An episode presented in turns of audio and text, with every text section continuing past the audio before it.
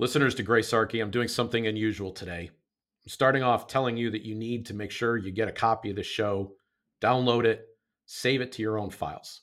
YouTube has in the past banned people for sharing the information that we're going to cover in this episode today, all of which is sourced, all of which was thoroughly researched, all of which you should have and you should hear.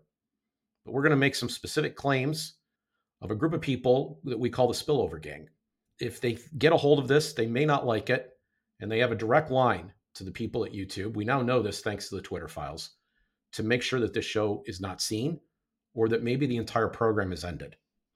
We'll do our best to keep getting information to you, but please download a copy of this show so that you have have one for your own files. Thanks for watching. Our world is lost in unnecessary fear and hurt. Our systems seem scientifically engineered to make you small, powerless, and always waiting for the next great leader who will fix the problems around us. Worse, we're witnessing neighbor versus neighbor while warfare breaks out around our family tables. But you have access to a spirit, a strength that enlarges and empowers you. Even better, you don't need to wait for the next big movement. You can heal the world. It's time for governance by Grace. Welcome to Gracearchy with Jim Babka.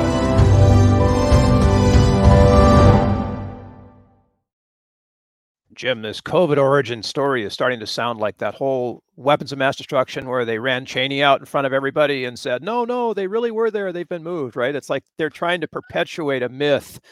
And they is, I mean, we can get into they but it's starting to feel that way. There was this article last week riffing on an article in Science Magazine where some other DNA scientist now has uncovered some raccoon dog DNA that ties COVID into the market in Wuhan versus all the other things that are out there. And, and you know, man, I'm just confused, and you're the expert. So let's take this one and see if we can pull it all apart, right? I am not the expert. Uh, but I, I want to show. I, I, think I can demonstrate that a layman who, with no science background, can figure out an awful lot if they well, be me, ask right? questions.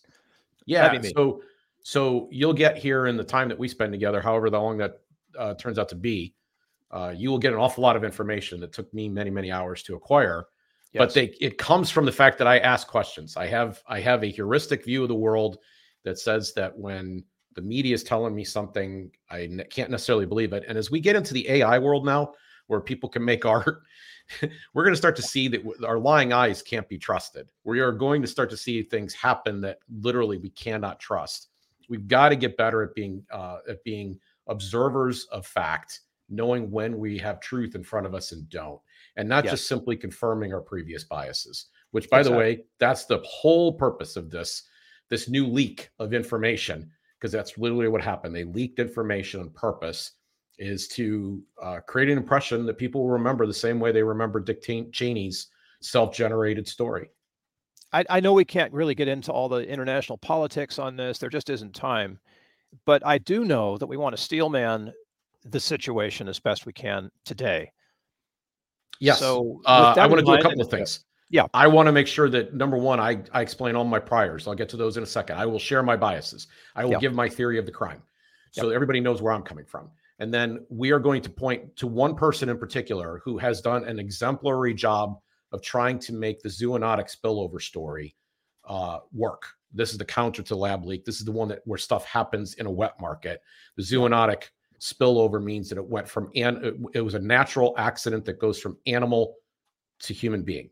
Right. So the zoonotic spillover theory, we will talk about one person in particular who has done a really incredible job for the other side and trying to make their case. But that's not what happened in this recent story that leaked out uh, just here in March of 2023. Let me do one thing first, one more thing in front of it. In November of last year, I had a Facebook post, the 6th to be precise, if somebody wants to crawl through my timeline. Uh, I made a prediction and I said, and I quote, for his DNA work, Francis Collins should already be a household name. Next year, he will achieve that level of infamy.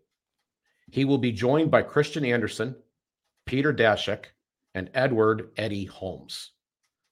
Now, in today's episode, it's really vital and important that you pay attention to the names I just gave, in particular, Kristian Andersen and Eddie Holmes. These are names that are not household names yet. if there was an actual congressional investigation that was robust, if there were prosecutions being pursued, I guarantee they would be. So listen for their names and a couple others that will be added to the list during the course of this episode. That's Kristian Andersen and Eddie Holmes. All right. Full disclosure of my beliefs. I, I there's five things I want to say about this right up front. Number one, I believe a deadly SARS uh, bat virus that became COVID was scraped from cave walls and out of a copper mine in China in 2013. Two, it is an undisputed fact that samples from these cave walls were transported back to the Wuhan lab by Shi Zhengli, aka the Batwoman. Three, subsequently, and likely by 2015, gain of function research was conducted on this SARS virus. It's possible that this research may have continued up through 2019, but somewhere along the way, I believe a furin cleavage site was added.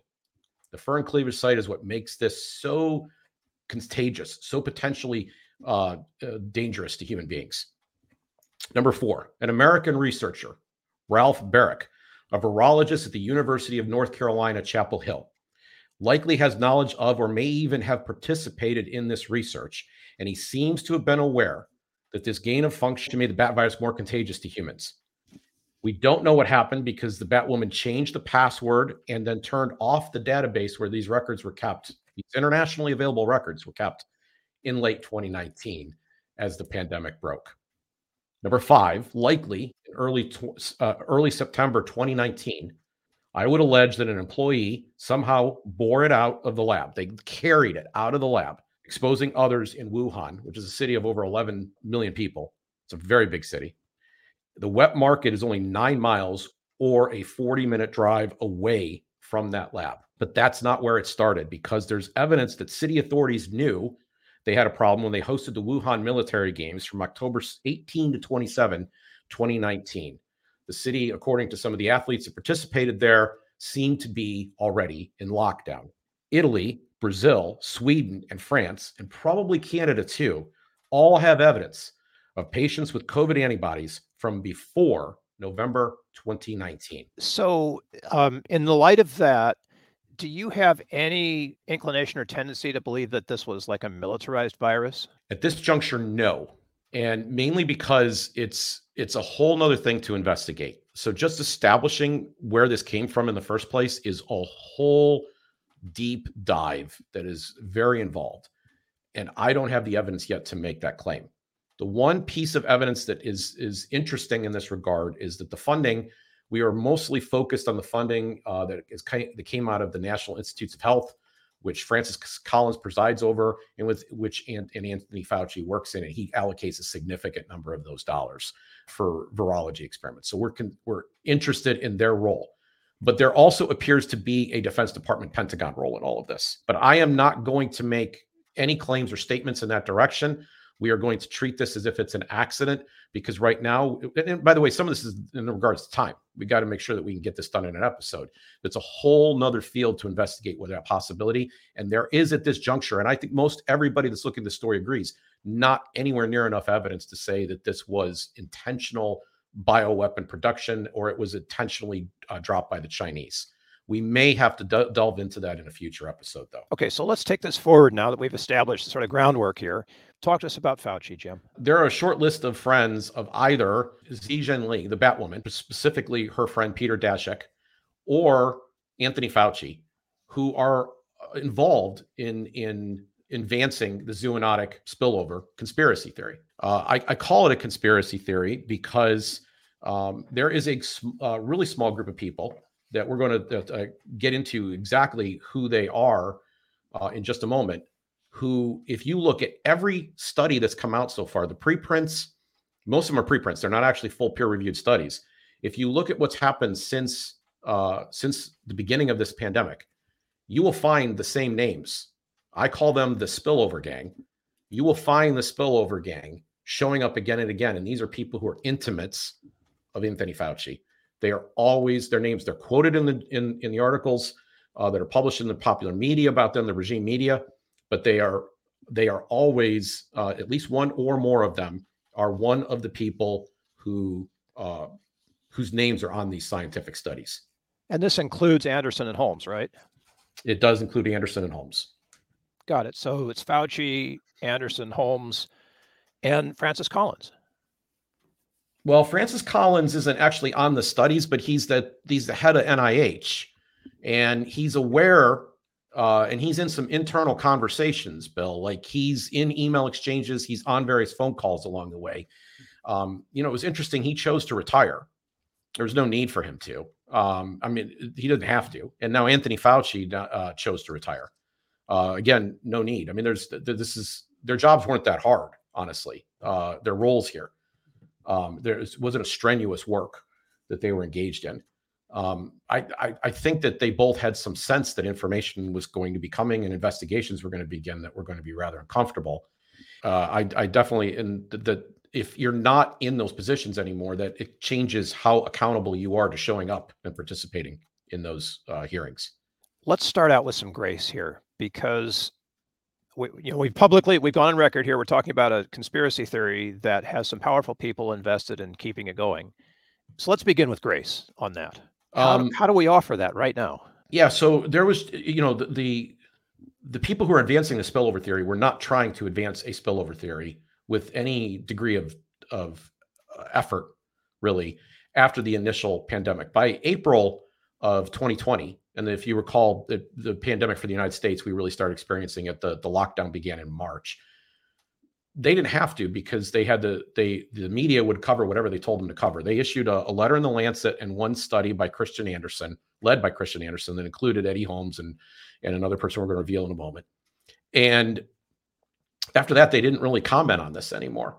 And it was you were you would have been banned on YouTube, you would have been banned on Twitter, and you would have had been severely suppressed in the algorithm on Facebook if you had advanced the theory of a lab leak. Uh, that changed in May of 2021. The dam broke because Andrew Wade found a willing someone finally willing to publish the article. The whole scientific community was all puckered up and wouldn't release this, and uh, the Bulletin of Atomic Scientists agreed to publish an article, and he showed that there were scientists literally all over the world that had been sleuthing this thing together in a group called Drastic.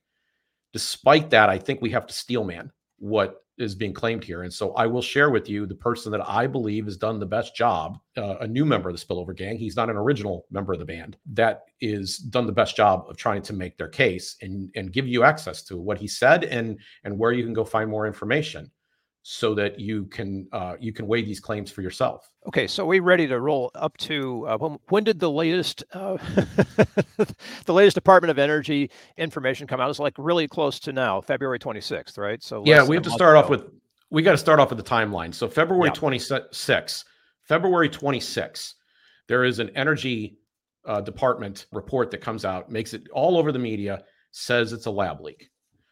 Immediately, the opponents of this report say this is uh, this was with low confidence. I, I don't I don't want to belabor a point, but I just want to say statisticians know that this added number of low confidence to something is like inval is not valuable information. It's it's it's useless. Like you you don't say, well, we have this thing, we've done all this math, and then at the end of it we go, but we're still not sure it's right. Like that doesn't make sense. And so I've seen usually they cheat and do the opposite. They say we have a high confidence in what we're doing. We give it, we've established this confidence interval, but this confidence interval type stuff just is is borderline useless in looking at data. You actually look at the data itself, and they do point to a lab leak. So that's February 26th. Now, just a couple days later, uh, the FBI quote. This is a quote from uh, FBI Director Christopher Wray, who went on Fox News, and he said the FBI has for quite some time now assessed that the origins of the pandemic are most likely a potential lab incident in Wuhan. Then on March 1st, so we've gone from February 26th to March 1st. Then on March 1st, the Senate voted unanimously to declassify all documents related to the origin of COVID 19. And the House did the same thing. That vote was also unanimous. Let me put it be clear there were some that did not show up to vote, but there were no dissenting votes. So now, from February 26th to uh, March 1, we've we've recounted three events: Energy Department, FBI, House vote.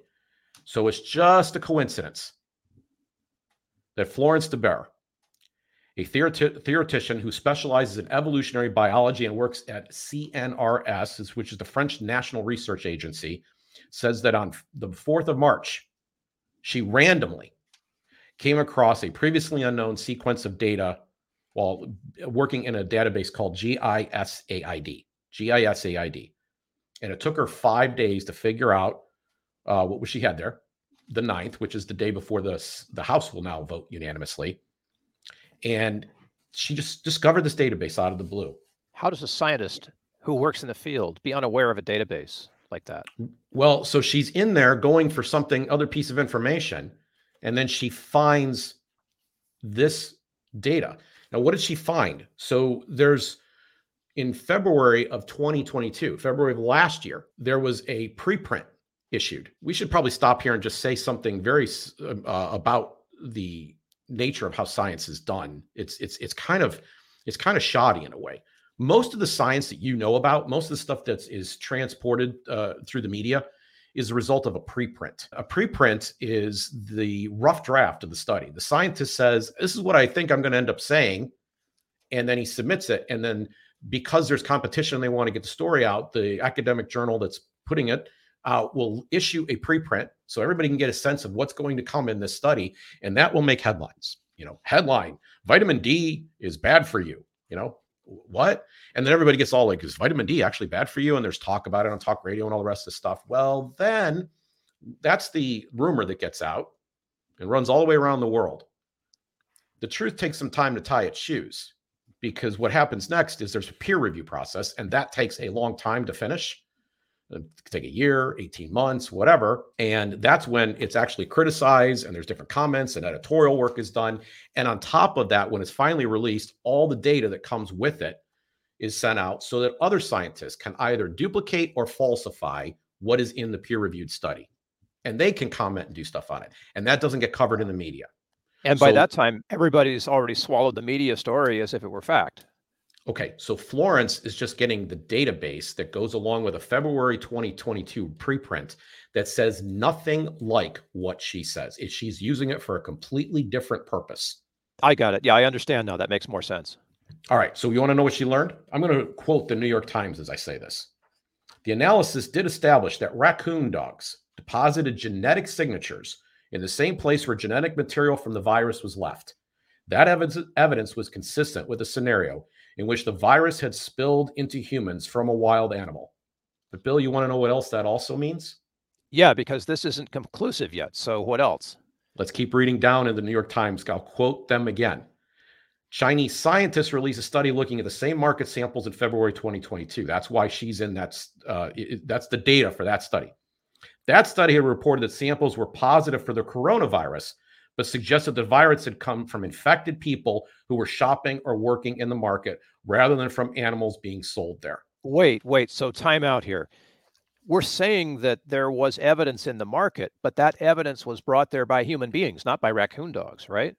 So, she and her allies are saying it comes from it goes from raccoon dog to human and the study that was that gathered this data is saying it's going from human to animal. Okay, I'm breathing right now because um, for me, who's sort of been watching this from the outside, that's heavy news. Yes, because it substantiates now, your biases from the beginning, which were that this leaked out earlier, got into the uh, you know, the international military games or whatever, and then got out into other countries at that point, as well as into Wuhan. So this is like a, a one of these classic coin flip situations. The data can show both things and we don't know which one it is. That's yeah, that's what this does, right? So this was sent out by the Atlantic and PBS and New York Times and all the rest of these as if the headlines all said, and in fact, much of their reports said that this knocked the this was a real damaging blow to the so-called lab leak theory, right? Yeah, yeah. It's yeah. nothing of the sort. It's, it's not sort. even that. Not even close. Right. okay, okay, so uh, so the bar goes to the spillover gang with this, right? Oh, immediately. Immediately. She decides that she's going to take this. Uh, she, she doesn't know what to do with this next. So she reaches out to Eddie Holmes and Chris, Kristian Andersen. And the three of them decide to go to the World Health Organization with this information. So when this was released, do you remember this whole explanation I just gave you a couple minutes ago about preprints? Sure, yeah. When this goes, uh, they their next step is to go on March 14th and talk to the World Health Organization, and that's how the Atlantic gets this story, and then it go, blows up all across the regime media. That's how. There's not even a preprint when this story goes to the Atlantic and goes all across the media. The preprint hasn't even been written yet. They haven't even posited their theory. They basically go and do a PowerPoint presentation, as it were. I don't know the exact format, but imagine a PowerPoint uh, presentation on Zoom. That's largely what happened here to the World Health Organization. Meanwhile, all of us, you know, semi-informed citizens are swallowing the Kool-Aid. Yeah, because we don't we don't have time to follow all this stuff up. Oh, it's it's arcane and de- and detailed, and the timeline itself is still in question, and all of that. Now, it's probably unduly harsh that I am calling these guys the spillover gang, but I don't. It's it's hard to remember everybody's name, like yeah. all the bit players in here. And when you go to explain this to a friend or a family member, you need some way of being able to get your hands around this. So, uh, it, it, to help your memory, I am using the term the spillover gang, I, and I don't think I'm being unfair for reasons that will become no, clear as we go on. It makes but sense. The spillover gang uh, definitely includes it's it's probably its gang leader is Kristian Andersen. Eddie Holmes is there at the founding of it. You're going to learn that there's another uh, participant that was there at the founding of it, and I'm going to explain the significance of this. But I think the best way to do this is to lay out a timeline. So, for a point of reference for everybody, because they tend to forget when times of things happened, right? March 15, 2020 is the beginning of lockdowns, the two weeks to uh, flatten the curve here in the United States. March 15, 2020 is the beginning. So if you got that date established in your head, we go back in time just a tiny bit to January 31, 2020. So there's an email that's sent to Anthony Fauci. Kristian Andersen is the author of it. He works with the Scripps Research Institute.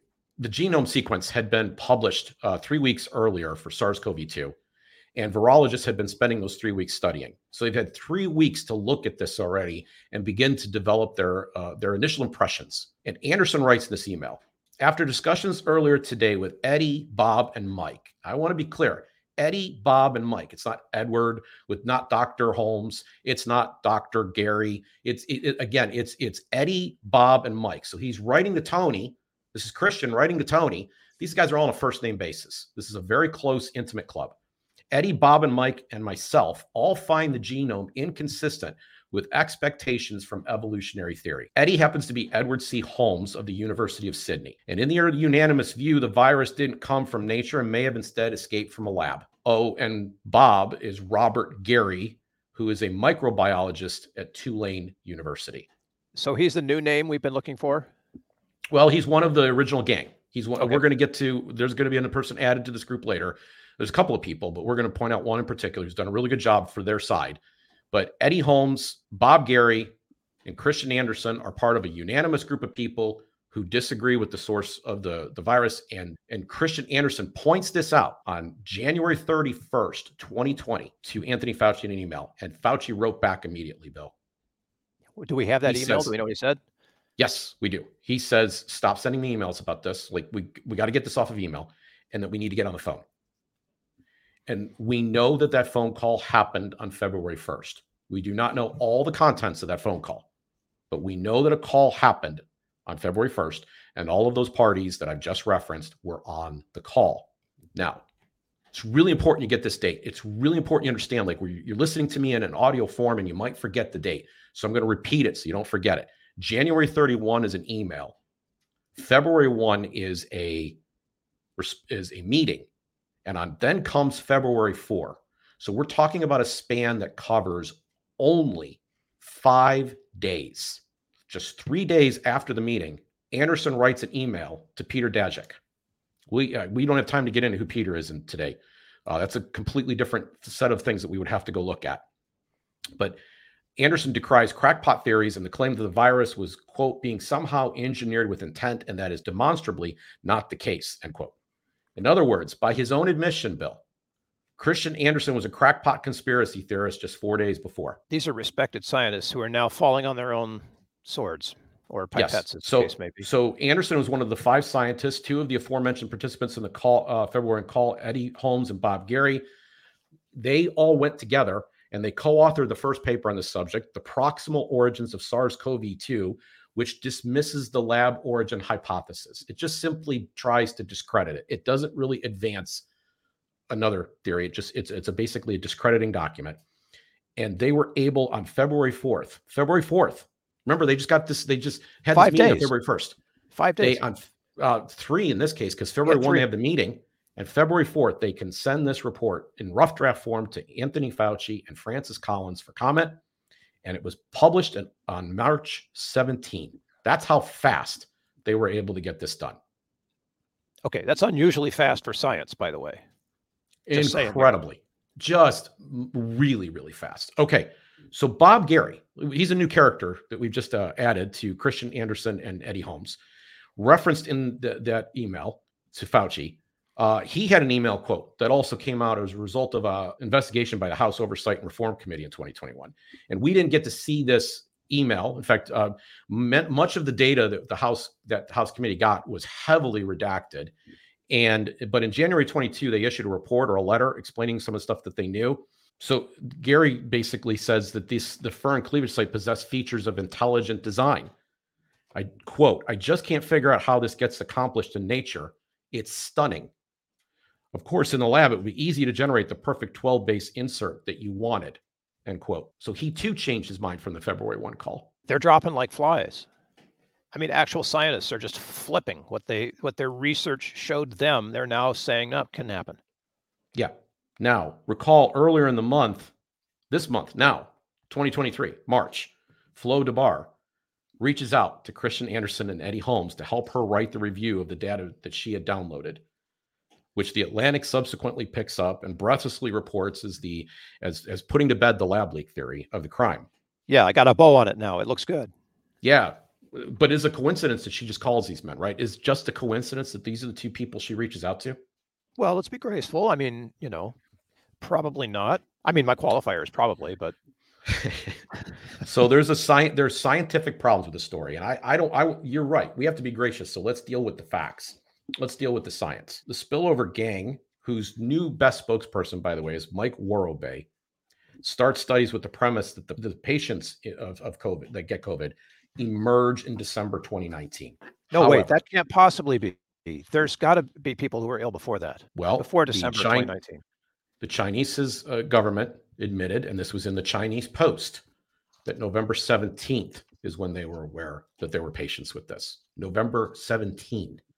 So uh, note that is not December. That is before December. And this is important because a, the, the, the, the premise of the other side is that a CDC, CDC team allegedly collected environmental samples in the stalls at Huanan, Huanan Market between January 1 and March 2, 2020.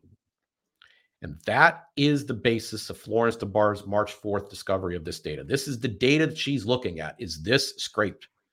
That's she doesn't have a study. She doesn't even have a preprint here. The data was shared with the WHO in a conference call on March 14th, and it's this it's this stall data that they were they were gathering from January 1 to March 2.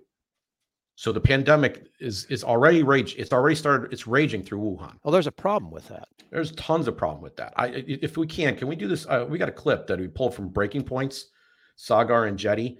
He breaks down some of the problems with this theory.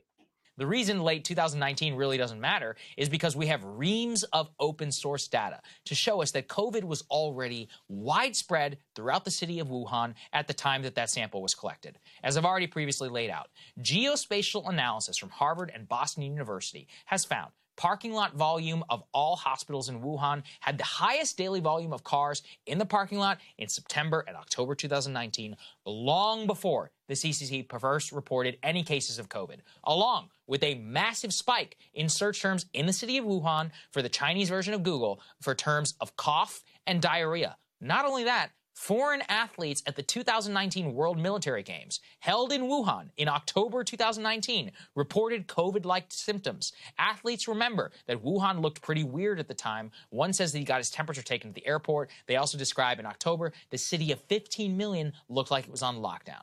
A Canadian athlete described this quote I got very sick 12 days after we arrived fever, chills, vomiting, insomnia. On our flight home, 60 Canadian athletes on the flight were put in isolation at the back of the plane for the 12 hour flight. We were sick with symptoms ranging from cough to diarrhea and in between.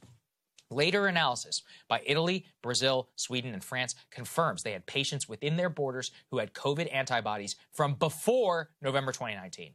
In other words, by the time this raccoon dog sample was taken, COVID had leaked from the lab two months earlier, almost certainly in September 2019. Wuhan was likely already fully infected. Was That's exactly right and then then we can turn bill on top of the data that Saagar just uh, shared with us to just the month of september 2019 again march 15 we're in lockdown just september 2019 they deleted strains uh, uh, or codes of the, of the virus from their database in wuhan they went to military oversight instead of civilian and they changed their ventilation system all three of those things happened in september 2019 so I'm not feeling real great about the recent science. I mean, it makes sense, but it's not looking at the whole picture. It's looking at an isolated incident from a sample taken in a market at least two months after the outbreak actually began. And, and I would argue more. I think it's closer to three. I think this yeah. actually happened, and I actually believe there's there's evidence that this happened as early as early September. Let's say roughly September 9th of uh, 2019. Yeah, because we uh, have to get into the possible, athletes it's possible that it actually began in July or August. We don't know yet. But the idea, it is more likely that it happened in August than it is that it happened in December. Okay, I'm with you so far. All right. Okay, so now moving we, forward. We promised that we were going to steel man here, right? We were going to give yep. some of the other side. Okay. Michael Worobey. He's the professor and head of ecology and evolutionary biology at the University of Arizona. In May of 21, when the Andrew Wade story broke, he signed a letter, an open letter, saying that a full investigation of this needed to be brought out, that there was significant reason to be concerned that this had leaked from a lab. But over the summer and fall, following fall, he changed his mind. And it was Bob Garry who helped him change it. Oh, coincidence. Now, now only Worobey has written more. Not only has more Worobey written more preprints and peer-reviewed articles about the spillover conspiracy theory it turns out he's a far better communicator than Kristian, Eddie, and Bob. And he has used an approach called geographical clustering. He's looked at the mapping data and he's looked for an initial burst of infection in December 2019 and January 20. He's looking at those months, December 19 and January 20, 2019 and 2020. He's been able to generate significant mapping evidence that the wet market is the epicenter during that time period. His work is so thorough, it's so impressive that you'll suspect he knows the part of the Huanan market from where this uh, virus leaped from animal to human. It's very, very impressive work. There's a significant debate that was already occurring for many years, and people don't know this for many years about the live animals being sold in that market. There was dispute that that actually had even happened because the Chinese initially denied it in early 2020 that that had gone on. In fact, shutting down the wet market bill had scapegoating qualities to it. Sure. Yeah. Uh, it yeah. So so combined with the lockdown, it meant that no one outside, especially outside of the Chinese government, could actually go inspect the market. So there's a degree to which we've lost the crime scene, and the people that were investigating the crime scene had a self-interest in covering up the crime. And so we may never know what actually happened inside. But well, there's got to be some sharp American CSI amateurs that are going to go and figure this out. hopefully, we're doing that here now. Okay. Uh, yeah. but all the way back in 2014, Eddie Holmes went in that market and took pictures of the live animals. And amongst the data that Worobey relies on is a picture Eddie Holmes took, which had digital GPS coordinates attached to it of a raccoon dog at the market. And in that same location, in the market, is the data package of Huanan market swipes and samples that Florence Débarre discovers. And they think they've got it down now to the very stall in where a live and infected raccoon dog conveyed the virus to a human being. But this is all irrelevant. I mean, it, yes. we're supporting their story. The story is hanging together, but you you have to look at it without without looking back any further into 2019 where you know there's a man behind a curtain pulling the pulling the strings. Right. But so i'm sorry Worobey, I, introduced i interrupted you. No that's okay. Worobey has preprints out uh, several of them. And his peer is and he has a peer reviewed study from uh, the summer of 2022 that appears in science science the mag the, the publication And we're going to include that study because it is actually peer reviewed. It's not in preprint status. We're going to review it uh, or provide it in the show notes. But not everybody's going to want to read the study or is going to quite digest the study. So uh, he, it turns out that his excellent communication skills also apply to Twitter, and he's put the cookies on the lowest shelf there. And so we'll provide a link to his Twitter account so you can see those as well. And I'm going to tell you, I'm going to forewarn, I think, a little, even a little bit. This is compelling stuff.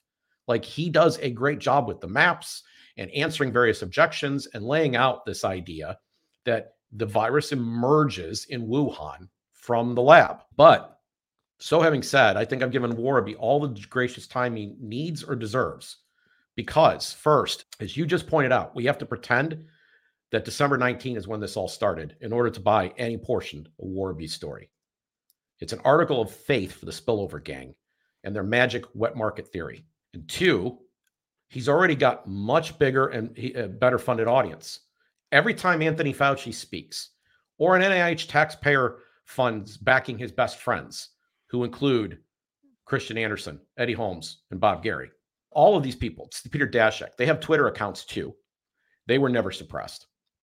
Or the regime media issues a report. And I'm talking about like recently here, the Atlantic, PBS NewsHour, the New York Times, CNN, and more sensationally hyped Débarre's data discovery as if it put an end to the lab leak theory. We can say with with factual resolve that Worobey and his and who's the newest member of the band, the Spillover Gang, they get great deal of time. And this broadcast that we're doing here doesn't even of come close to constituting equal time. Far fewer people will see this than saw any one of these sources. And so I don't think we owe them any more than that. We've provided the information, the show links. You can go check it out for yourself if you wish. But you have to believe that this started in December 2019. You know, and you have to believe also that it didn't go from that, that it had to have gone from animal to human and not human to animal. They've never ever given the lab leak, which we're going to call fact, equal time for this ever. No, no. The first 15 months of the pandemic, Twitter and YouTube would have banned you. I mean, you, you there, there's a, a famous publication their name is eluding me as I'm sitting here talking to you right now, that lost a hundred thousand uh, subscriber Twitter account, gone because they posited that there might have been bioweapons research going on in that lab uh, from which it spilled. gone. And Facebook was, and they now admit it, was suppressing this information. So it, uh, you, it was just so hard to get it out. And I got to, I got to be honest with you, I'm a slight bit worried even now that saying all of what I'm saying here so well on YouTube so effectively could get could get us banned or get us a strike right? Is this fake news that we're reporting to you all these facts that are out there? If you go and do the research if you have enough suspicion about how the regime media is in league with the state and how this is a a a, a psyop a propaganda story. Yeah never fear audience. We're going to hang hang in there on this stuff. We'll figure out how to get it out to you if we get banned. But yes that's a real fear. So there's never still... been a there's never been a fair playing field this entire time never. on this uh, there's one more thing I want to say about this. You're familiar with the idea of scientific consensus, right? Like in climate change, like how it was yeah, right. even during this pandemic that we need to repeatedly follow the science. Right. Okay. Well, I want to reemphasize one more salient point. Every time you see one of these studies or a regime media report on the, on the zoonotic spillover conspiracy theory, invoking a wet market, every time look for the names that wrote the preprint or study. You will find either Kristian Andersen or Eddie Holmes or Bob Garry or some combination thereof. Worobey's completed study, Mike Worobey's completed study, for example, the one that we're going to we're sharing in the show notes below. Kristian Andersen is one of the co-signers, one of the publishers of that study. And now, reminder, Flo- Florence Débarre, she reached out to Kristian and Eddie. So this really does appear to be the spillover gang at the center of a cover up conspiracy theory. And so scientists can have conspiracy theories too. Yes. Yes. And and so if if there's a whole nother group of people out there that have been doggedly pursuing this, and now there's a whole bunch of new people who are looking at the evidence that's been accumulated now that it's been safe to open and begin to examine the question. And we don't have time to get into it uh, today, but the overwhelming consensus of scientists and experts is that the odds are better for the Wuhan lab leak fact than they yes. are for the zoonotic spillover conspiracy theory. The, the, this, there's so little support scientifically for the zoonotic conspiracy theory, the zoonotic spillover theory, that one, you will find a member of the spillover gang, that member of the band on every uh, out there there, and two, you will find their closest associates repeatedly quoted in media stories as well. So it's either them or their closest associates. Mike Worobey has become a member of the band, but there are other people that are very close. They're part of that tied in world. They're receiving NIH grant money in many cases, or they're close friends with those people and they go and speak at the same conferences saying this. Okay. So this idea that, well, these top experts, well, yes, the top experts chosen by virtue of the fact they receive government grants and they have prominence within the field because of their government connections, specifically because of their connections to Anthony Fauci. We have recounted already on this show a simple fact that uh, government is massively involved in funding various types of scientific research. And in this area, in the area of virology, the highest percentage of public to private funding, where public, government, state funding is being applied, is in this field of virology. Anthony Fauci is a powerful man. There's no doubt that there were, the, to, to my mind, and this is an allegation. I want to be clear. I am making an allegation here that I cannot yet back up with a fact. But it seems to me that either or both, he told everybody in the room that the jig is going to be up on our funding game, or worse, or some of us are going to get hung because we were connected to the activities that went on. We funded the activities that went on in that lab. Barack Obama yeah had shut down gain of function research funding in 2014. And Francis Collins and Anthony Fauci sat down in 2017 and tried to figure out, he studied the footnotes even, looking for a, uh, an escape clause, looking for a way to kind of reread what they were doing and sneak the money out the door to get this going again. And Bill, why is this important now? Because it's still occurring. Since yep. the revelation of these charges, all the way back in May 21. Peter Daszak has received another grant. Uh, we believe other gain of function is occurring through other sources, including the Pentagon. I, I, I just so this is not a small matter.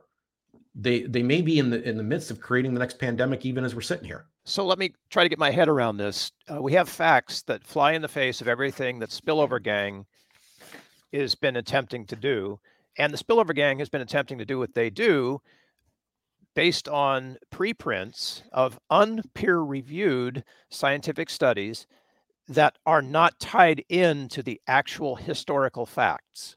So by choosing to start their studies after the pandemic has already started in, in China in mid to late 2019, by choosing to start their studies in 2020, they conveniently ignored all those, uh, maybe we'll call them inconvenient truths right? Yes. So okay, I like that inconvenient truths. Yes. So maybe, but I don't. I'm not expecting for this podcast to win a Nobel Prize or Academy Award, either one. I'm just not expecting it. Well, we can go for the uh, Pulitzer then. so yes, and in fact, if you could only remember, I'm going to say two things from today's podcast. If you can only remember two things, one that every time you see one of these reports or studies you're going to see a member of the spillover gang connected to or involved in it. You're going to find their fingerprints in it every time. Now they're going to change, they need to change their game. But up till now, that's been the case. And two, and this is the really, really super important one of the two, uh, this uh, to save the best for last, that the lab leak theory requires you to accept on faith that in December 2019 is when the pandemic began in the wet market. And we have evidence that it began as early as September. That evidence is already fairly clear. And we have evidence that it had already escaped the country of China before November 1. We have nations, we have science, we have proof of that before November 1. So the and the Chinese government says November 17.